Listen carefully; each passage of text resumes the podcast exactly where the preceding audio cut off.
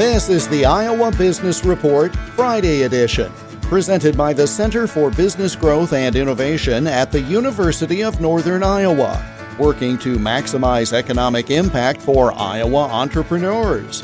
Online at cbgi.uni.edu.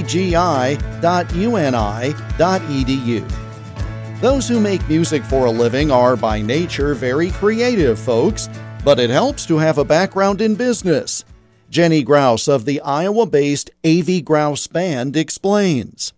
Being a musician at night, but working in business during the day really helped cultivate my sense of what is a realistically wise leap when it comes to the financial basics of having a business and making sure that it is something that is sustainable. Running uh, as a station manager for radio station here in Decorah, I really learned the basics of why budgeting was important and how forecasting is important. And I think a lot of musicians they're thinking more about the music and we should be. That is that is the main part of what we have to put out there. And that is why there are managers.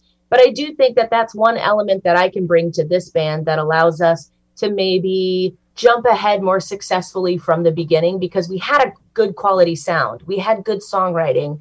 Um, and then we also had my sort of obsessive my obsessive tenacity when it comes to like having a business model that runs well.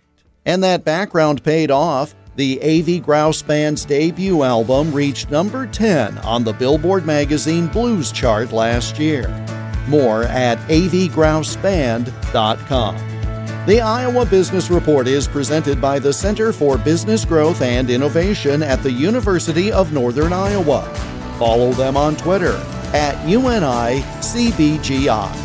I'm Jeff Stein for the Iowa Business Report.